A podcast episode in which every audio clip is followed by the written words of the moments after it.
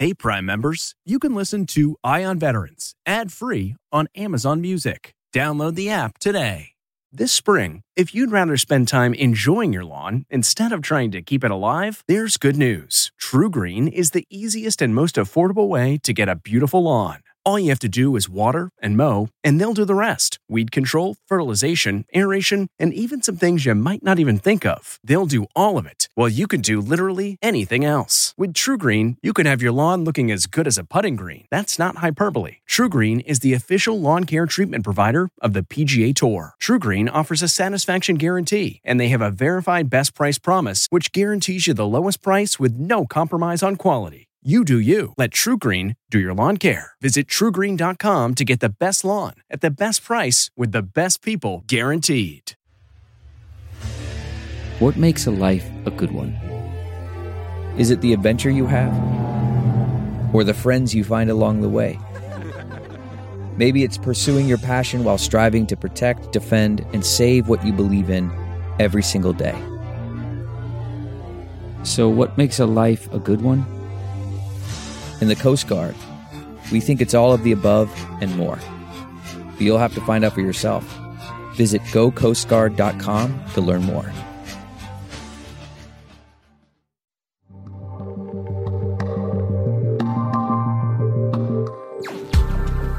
Welcome back to CBS Eye on Veterans. Reporting for ConnectingVets.com, I'm Navy veteran Phil Briggs.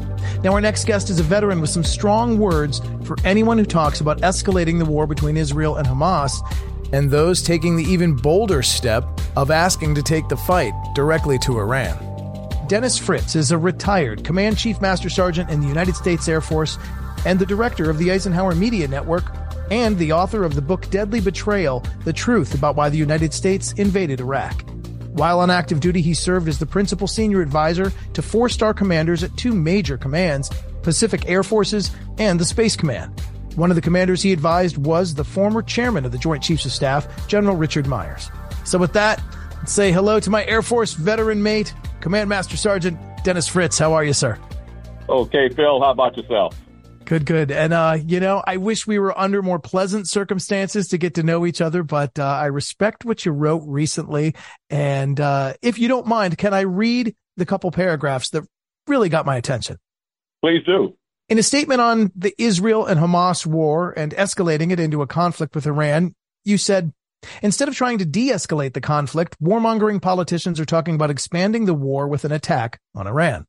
If they hunger so much for war, they should volunteer and be the first on the ground. There is a recruiting shortage after all. The requirements could always be adjusted to get them on the front lines. Now, during and after these wars, politicians and their families go on with their lives. Military members and their families, however, suffer indefinitely through loss of loved ones and lifelong struggles with injuries visible and invisible. Even then, they're forced to fight with the government that sent them off on these political wars for disability benefits. We cannot make this worse by being drawn directly into a war of death and destruction. It's time for America to be a force for peace. Now, strong words, but I hear equally strong words on all the TV news and all the cable channels and everybody, you know, talks a big game. I, am wondering as I listen to your words there, um, was there someone in specific you were directing those statements to? Well, Phil, the two that come to mind quickly are Senator Lindsey Graham and Nikki Haley.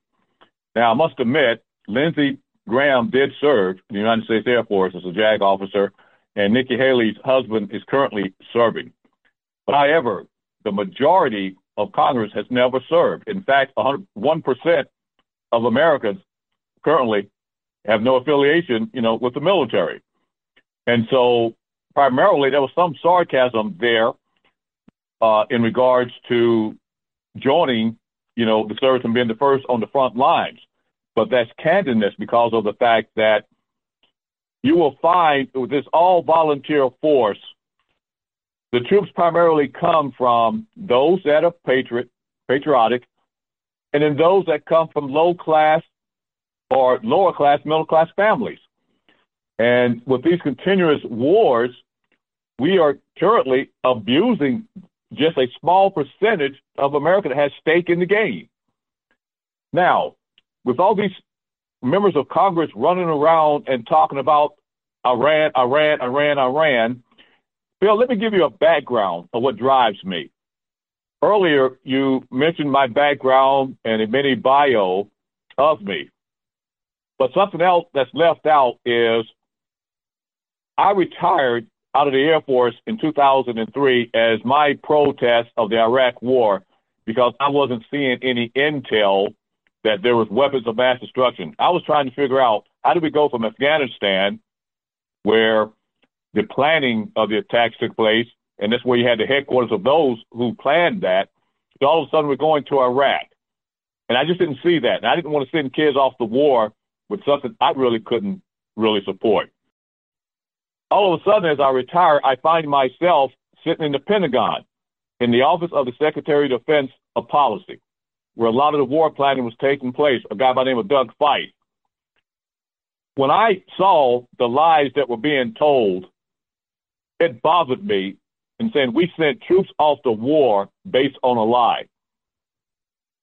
As I'm sitting in the Pentagon, before I retired, as you mentioned, I had worked for General Myers, the former chairman of the Joint Chiefs of Staff, and I worked for another uh, general officer, a two-star commander where I was his advisor. And I told them, when we go to war, it better not be like a Vietnam where when the troops come back, we don't take care of them. And so as I'm sitting in the Pentagon, there was this big story about the treatment of our war wounded, wounded at Walter Reed. And so I get a call to say, Fritz, we need you to go over to Walter Reed and take care of our war wounded for the airmen. Now, Phil, what's significant about that? That's where I got the opportunity to see each and every day from 2008 to 2020, 2022 the results of that war. I was an advocate for the war wounded at Walter Reed. And then I became the contract program manager for the Army's Wounded Warrior Program and then Department of Defense. As I saw that, and saw what it did to those troops and the families that was based on a lie, I started doing some significant studying and looking back at my background. Now, while I was in policy and I saw that the lies were being told to go to war, it was all part of a plan, Phil, which you will see in my book, that we wanted to take down Iraq, then Syria, and then Iran as part of the so-called war on terror. But how did we get here?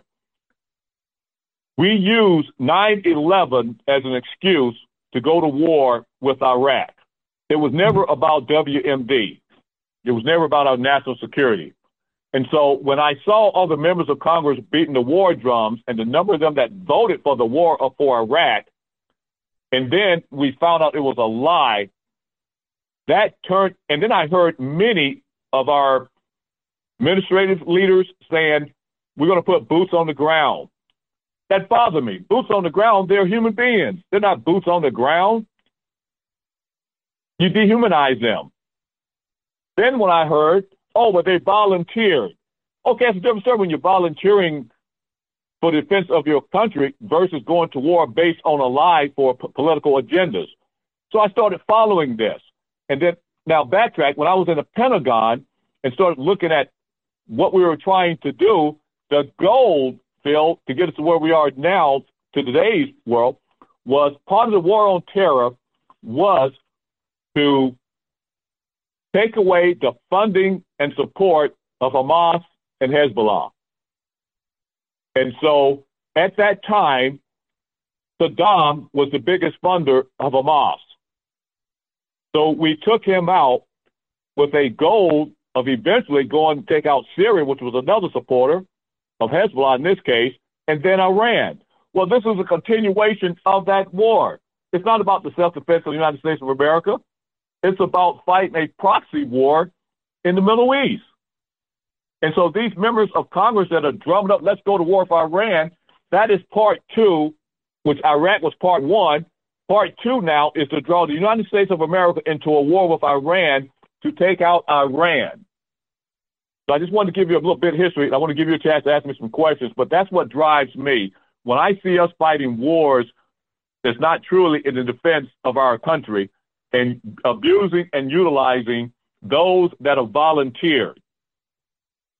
A fascinating perspective, and I really appreciate you sharing that. Um, certainly had to be a difficult decision to do what you did, and that's step down and retire, and even more so difficult to sit serving in Walter Reed alongside our wounded and seeing seeing that kind of pain happen over and over again. I heard you mention 2008, um, the height of the surge. I mean, that was just a tough time there, I'm sure. And, uh, you know, I appreciate everything you've done. Um, I, yeah, I would like to unpack a little bit about it because, um, you know, as I look with just my rudimentary understanding of groups both terrorist groups posing as political groups, and then in Lebanon, the Hezbollah, which, although they're terrorist groups, eh, seemingly controlling and running Lebanon. You know, I look at these groups and I say, how do we have Israel's back if we don't get rid of these bad actors and most specifically Hamas. I mean, their whole mission is to just eliminate Israel. How do you stand by Israel and look for a peaceful two state solution when the very people running Gaza are some of the most horrific terrorists on the planet. Well, Phil, you got to keep in mind that the Palestinians in Gaza consist of 2 million people. Yes, years ago they did vote in Hamas, but the majority of the Palestinians do not support Hamas.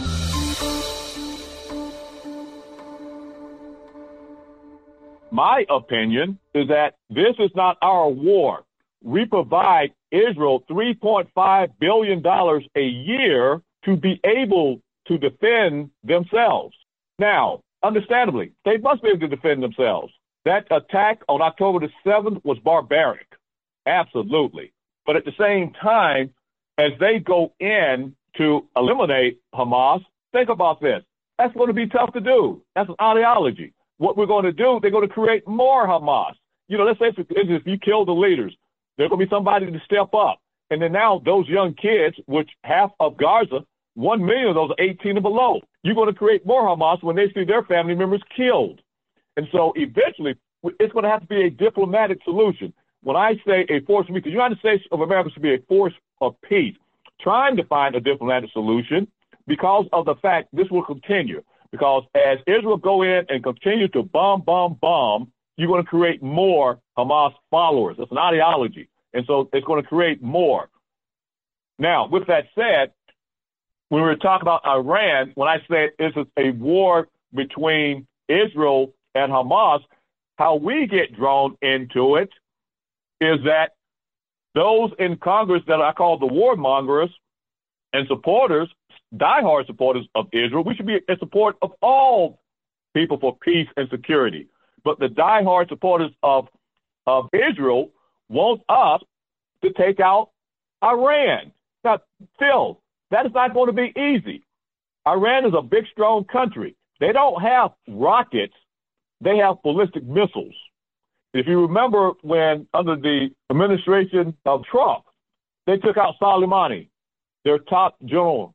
Oh, you remember that? Mm-hmm. But with mm-hmm. that said, Iran told us they were going to retaliate. Eventually, they did retaliate. Luckily, we got a warning from the Iraqis that they were going to retaliate. And guess what? They used ballistic missiles. And that's why Milley, the chairman of the Joint Chiefs of Staff, pulled Trump back then.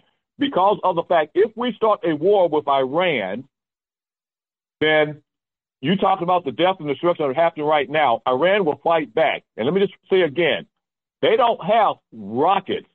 They have ballistic missiles that are accurate. They don't need a nuclear weapon to destroy Israel.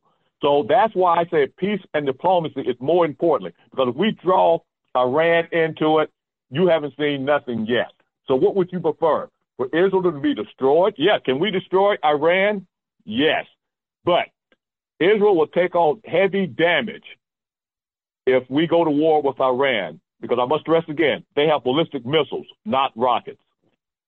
So is there anything we should be doing to send a clear message to terrorists like Hamas and Hezbollah and even Iran who seem to fund these groups. Is there something we can do? Uh, you know, diplomacy sounds like you're asking for peace and you're looking for allies with neighbor nations like Jordan and Syria and even some of the Arab nations like UAE and Saudi Arabia. Sure, we can do a lot of talking, but is there something we should be doing to send a message to those groups saying stop what you're doing and find peace in the same way that, um, maybe the accords of the 90s worked, maybe the Oslo Accords going back decades ago, maybe even the Abraham Accord that was signed uh, under the Trump administration. I mean, is don't we need to send a message?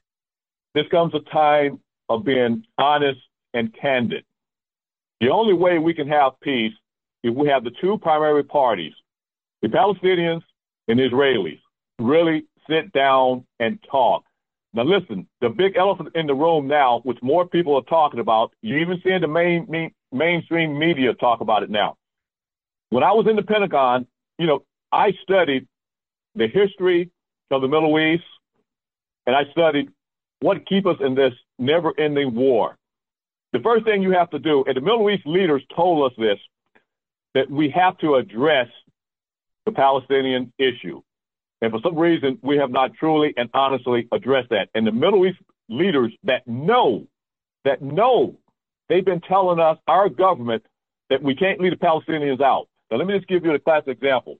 When I mentioned earlier about the goal of the Bush administration and the war on terror in taking out Iran, Syria, and Iraq to get rid of the financial support and military support for Hamas and Hezbollah, well, the goal of that was to then force the Palestinians to agree to any peace deals that we or the Israeli, or Israelis decided, because they would not have that arms support. Now let's come back full circle to today.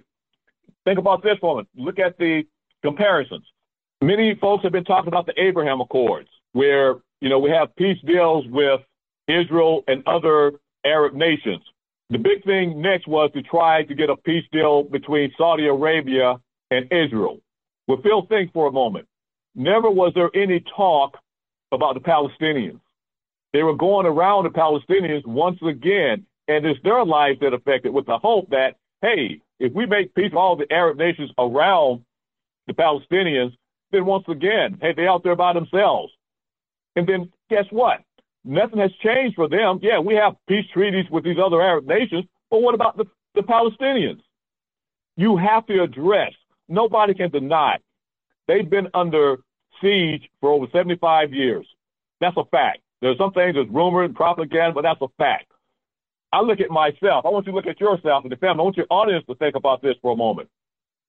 If I'm living in my nice home that I've been living in for 16 years all of a sudden, and then somebody's going to tell me, hey, this is no longer your home, and we're pushing you out, what am I to do? And it keep happening and happening and happening again.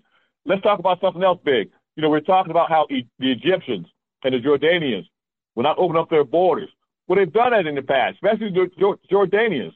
And then the Palestinians that went to Jordan, they couldn't return.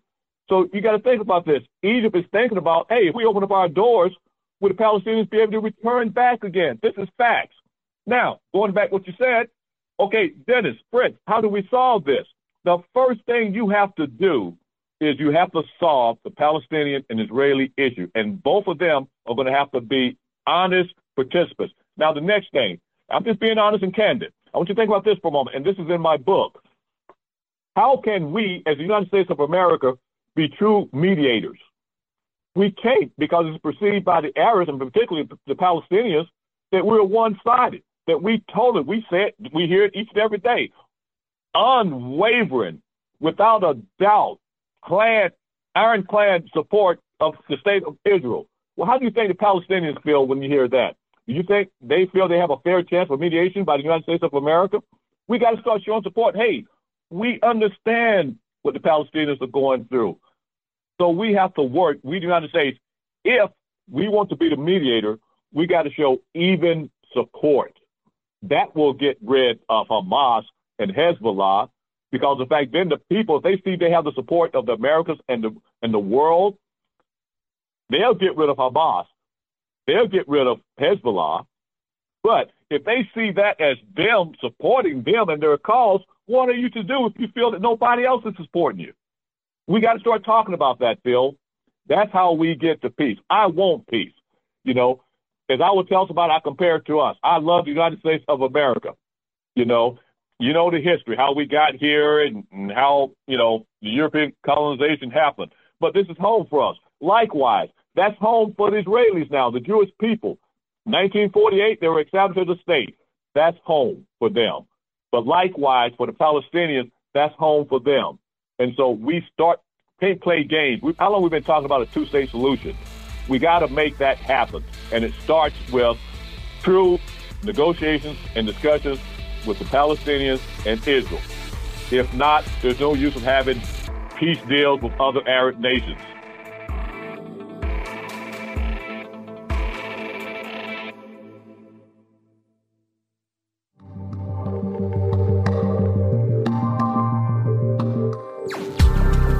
Now, we've been hearing from Air Force veteran and former Command Chief Master Sergeant for the Air Force, Dennis Fritz. He's had some powerful things to say about the Israel Hamas war. Can't play games. How long we been talking about a two state solution? And it starts with true negotiations and discussions with the Palestinians and Israel. And to the warhawks in Congress who want to see our involvement escalate or maybe even include attacks on Iran. You talk about the death and destruction that are happening right now. Iran will fight back. And let me just say again, they don't have rockets. They have ballistic missiles that are accurate. They don't need a nuclear weapon to destroy Israel. So, in the final part of this hour, I asked Chief Master Sergeant Fritz the obvious, yet difficult question. Right now, the Palestinians are under rule by the party they elected, which are terrorists. So how, so who comes to the table to represent the mom and the dad in Palestine, the kid that just wants to play soccer, uh, the uh, Palestinian school teacher, the hospital worker, who represents Palestine? You can't invite two million people to come to a peace treaty. Hey, Phil, do you want honest truth? Okay, we sometimes run for honest truth. Let me give you the historical data point. Years ago, you had the PLO, before Hamas was even created, Yasser And we have been working with him. Well, Hamas came along and uh, we pitted, we the United States and even Israel pitted Hamas and the PLO against one another. And that's why I say that all of a sudden, when you do that, we the United States that requested, hey, you know, open democratic elections, and Hamas, like our politicians do over here, say, hey, we'll provide you water, we'll do this, we'll do everything for you. And guess what? Based on that, politicians lie. We hear our politicians lie each and every day here in the United States of America. And so they voted them in. But think about this for a moment. I can't remember, I don't remember the exact date, Phil, but that was years and years and years ago. When that happened, half the population of Gaza was young were young kids. They didn't vote, you know, for Hamas. And so now, as I stated, think about what I'm saying again. When you say who represent them, if the United States and others came to the Palestinian people and said, listen, probably dealing first with the uh, Palestine organization that is currently the leader over in West Bank, maybe start out with them and said, hey, we want to come to the table peacefully, hearing your grievances, having empathy with your concerns and sit down and talk about a true peaceful solution. If, if the people of Gaza and the Palestinians knew that the United States or whomever was going to be an honest broker, I, there's no doubt in my mind they will be the ones to get rid of Hamas. There's no doubt in my mind. But right now, in their mind, the only organization or group, whether it be terrorists or not, that they feel that are defending them is Hamas. There's no doubt in my mind they would take care of Hamas if they had a, they felt they had an honest broker in. Think about this: if you see interviews with Palestinians, they don't want to see their families killed and destroyed. They don't like war either. None of us like war. Now, going back to something we talked about earlier, that's why I don't want escalation. I want escal- de-escalation versus escalation because of the fact the United States, as I'm sitting here explaining here, trying to be an honest broker, we're showing militarism. You know, when you say about the two the two aircraft carriers that are going out there, that's going to provoke Hezbollah. That's going to provoke others. Well, wait a minute. The United States not talking about let's let's see what we can do to de-escalate and work with the Palestinians to see what their grievances are. We're talking about war. What talk have you heard about the United States talking about, hey, we got to find a peaceful means? And Phil, let me mention this too. We have to talk about it, whether we like it or not. When we talk about human rights in the United States of America, we're supposed to be the leader of human rights. Do you think it's right? We're going after Hamas, but oh, by the way, we're going to strangle the Palestinian people by no water, no electricity. I mean, I just think if we're human, if we believe in human beings, why would we allow that? No water. You have to, three days of without water, there's to be a lot of deaths. Food, energy. Now, let me bring this full circle for you and give you something here. This is away from foreign policy and military. Years ago, there was a community in um, Tulsa, Oklahoma, and uh, they call it the, the Black Wall Street. I'm sure you heard of that before. You haven't, but look it up. For context, Black Wall Street, or the Tulsa Race Massacre, occurred in late May, early June of 1921 when mobs of white residents attacked black residents, destroyed homes, and burned businesses in the Greenwood district of Tulsa, Oklahoma. Think about that for a moment. Should we had went in there and killed the families of that rogue group who committed that barbaric act, and should we have destroyed and bombed the entire city of Tulsa, Oklahoma, based on that rogue group? Well, that's what's happening in Gaza right now. A rogue terrorist group did that horrific barbaric act, but we're going to go in and destroy an entire community. And oh, by the way, we're going to strangle the citizens that had nothing to do with that. But we keep saying, well, they voted for that group. Well, no, half the people in that city right now, in that community right now in Gaza, did not vote for Hamas. So we need to look at it from that perspective as well. And that's why we need to be de escalating because a lot of innocent people are getting killed. And let me just stress this again. If those warmongers that want to continue to bring Iran in this, if they get their wish, think about this for a moment right now. There will be more Israelis killed too, because Iran will retaliate. And let me just remind your audience again they just don't have rockets, they have ballistic missiles. The word peace, it's simple to say. It is sometimes so far out of reach. It seems like there's just no immediate, easy solution, but it's all the more reason why I always invite and am really proud to have the veteran voice highlighted because our collective experiences, certainly your collective experiences in seeing war from inside the Pentagon, um, you know the true cost of a fight and um, sometimes think my dad's the smartest guy, even though he's been gone for years. I, I remember his words and he used to tell me, son, if you go looking for a fight, you always to find it. I appreciate your message and appreciate your uh, letting us look behind the curtain through your lens at what the cost of escalating a war like this really is. You know, it's not lost on me the significance of uh, who you're calling out. And I hope that uh, Senator Lindsey Graham and Nikki Haley hear this and um, you know, it gives them a moment to pause. But uh, as always, uh, there with the director of the Eisenhower Media Network and Air Force veteran Dennis Fritz, Command Chief Master Sergeant. I can't thank you enough for your time and for shedding some light on this in your unique way. Phil, thank you so much for having me. I really appreciate it.